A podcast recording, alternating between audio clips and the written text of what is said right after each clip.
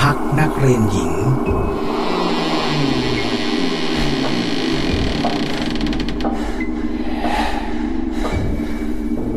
เรื่องนี้เป็นเรื่องเล่าจากอาจารย์สอนดนตรีไทยในโรงเรียนประจำแห่งหนึ่ง ในจังหวัดชนบุรี ขอใช้นามสมมุติว่าอาจารย์เอก อาจารย์เอกอยู่สอนที่นี่มาเกือบ 30 ปีแล้ว โรงเรียนประจำจะมีการผัดเปลี่ยนเวรอาจารย์ ที่คอยตรวจตาหอพักอยู่ทุกคืน อาจารย์เอกเล่าว่า คืนนั้นเป็นคืนวันศุกร์เป็นคืนที่นักเรียนจะต้องลงไปประชุมหน้าเสาธง อาจารย์เอกได้เดินขึ้นไปบนหอพักหญิง เพื่อจะได้ตรวจดูว่ามีนักเรียนคนไหน ที่ไม่ลงไปประชุมหรือเปล่า ตอนนั้นไฟบนหอพักปิดหมด ค่อนข้างมืด อาจารย์เอกก็เดินตามทางบันไดไปจนถึงชั้นสี่ขณะที่กำลังจะเดินขึ้นไปถึงชั้นห้า ก็ได้เห็นนักเรียนหญิงคนหนึ่ง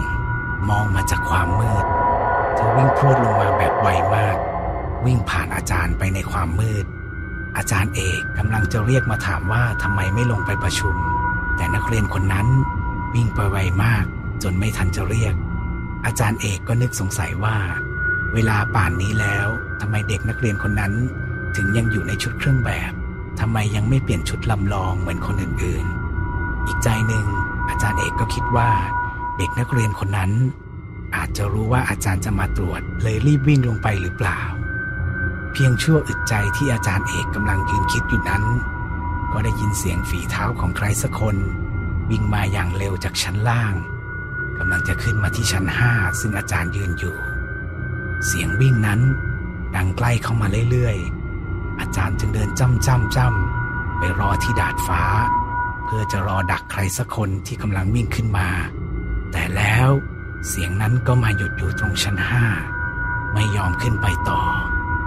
อาจารย์เอกจึงมองลงมาทางช่องบันได แต่ก็ไม่เห็นใคร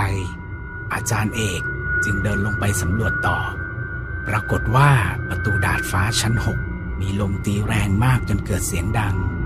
อาจารย์เอกหยุดชะงัก และรีบวิ่งไปทางดาดฟ้าทันที เพราะคิดว่าอาจจะมีเด็กนักเรียนคนอื่นแอบอยู่ก็ได้ พออาจารย์เปิดประตูดาดฟ้าขึ้นไป ภาพที่เห็นตรงหน้าทำให้อาจารย์ถึงกับช็อกแทบสติหลุด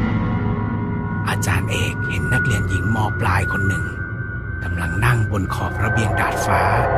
คล้ายกำลังจะกระโดดลงไป คือนั่งแบบนิ่ง ๆ สภาพผมเผารุงรัง แต่อาจารย์ก็ยังใจดีสู้เสือ คิดว่าเป็นเด็กนักเรียนที่กำลังจะทำร้ายตัวเอง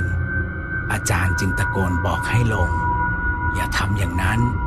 แต่เด็กคนนั้นกลับกระโดดพรวดลงไปต่อหน้าต่อตา อาจารย์เห็นดังนั้นก็ร้องกรี๊ดจนเกือบเสียงแตก ก่อนจะวิ่งไปมองตามลงไปข้างล่าง แต่สิ่งที่ช็อกยิ่งกว่า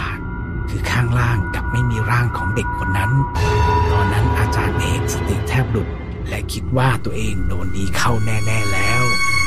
ออาจารย์เอกตั้งสติได้ก็รีบจำอ้าวลงบันไดไป และที่พีคสุดก็คือขณะที่อาจารย์กึ่งเดินกึ่งวิ่งอยู่นั้น ก็ได้ยินเสียงฝีเท้ากำลังวิ่งขึ้นมาแบบตอนแรกอีก อาจารย์เอกจับราวบันไดพร้อมกับหลับตาสวดมนต์อยู่ในใจ สลับกับวิ่งวิ่งเดินเดินไม่กล้าลืมตามองคลำทางไปเรื่อยๆ แล้วเสียงวิ่งนั้น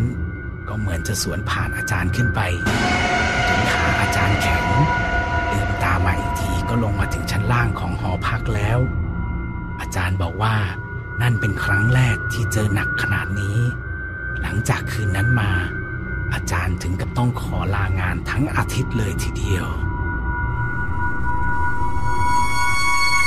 thank you